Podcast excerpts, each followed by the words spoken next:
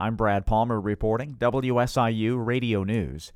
SIU mathematics professor Mingqing Xiao will not face any jail time after being arrested as part of the Justice Department's China Initiative. The Daily Egyptian reports the China Initiative is designed to weed out academics who may be selling intellectual property to the Beijing government. Xiao was cleared of all charges related to this, but was found guilty of minor tax charges.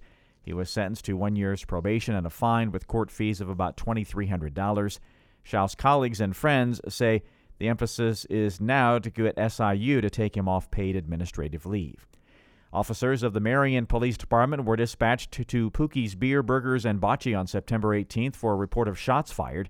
The Southern Illinoisan reports witnesses say two or three men had been involved in a fight that led to the parking lot, resulting in gunfire.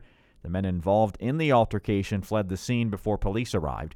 After witness statements and evidence was collected, 53 year old Lewis Gaston was determined to be a person of interest in firing the gun. The police conducted an interview, placed Gaston under arrest, and charged him with aggravated discharge of a firearm. He's being held in the Williamson County Jail.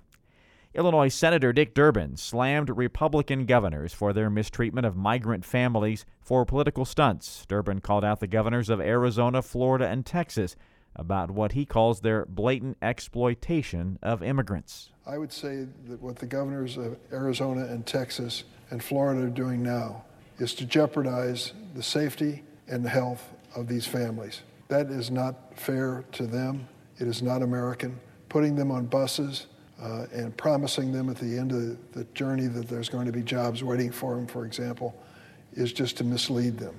He also spoke about the need for immigrants to fill the many open entry level jobs throughout the U.S.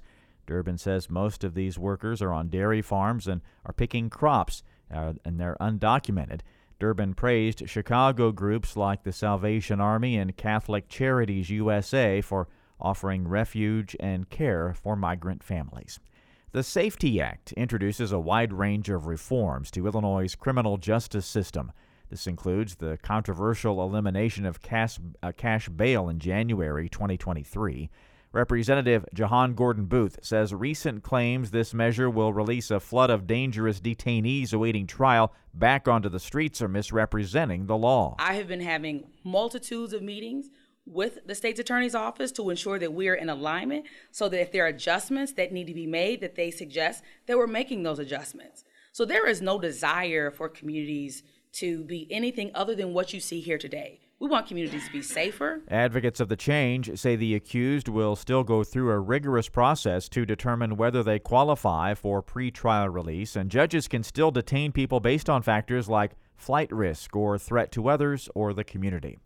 Augustana College students at the East Moline Correctional Center will receive help from a federal Pell Grant initiative. Dr. Sharon Varallo is the executive director of the Augustana program. She says it's the first time in Illinois to implement a second chance Pell experimental site program. One goal is for Augustana to share best practices with other colleges and universities in Illinois. Varallo says next summer, full Pell Grant funding will be restored to prisoners. A group of us with the Illinois Coalition for Higher in Prison put together um, a pamphlet, a packet that's like how to how to start a college and prison program. But it asks you to consider like what are your motivations and do you have the support and you know it just kind of gives step by step. Here's how we would suggest that you start to think about how to build your own program. Currently, 30 inmates are enrolled in the Augustana Prison Education Program. Classes for the second year of the program started last week. I'm Brad Palmer reporting WSIU Radio News.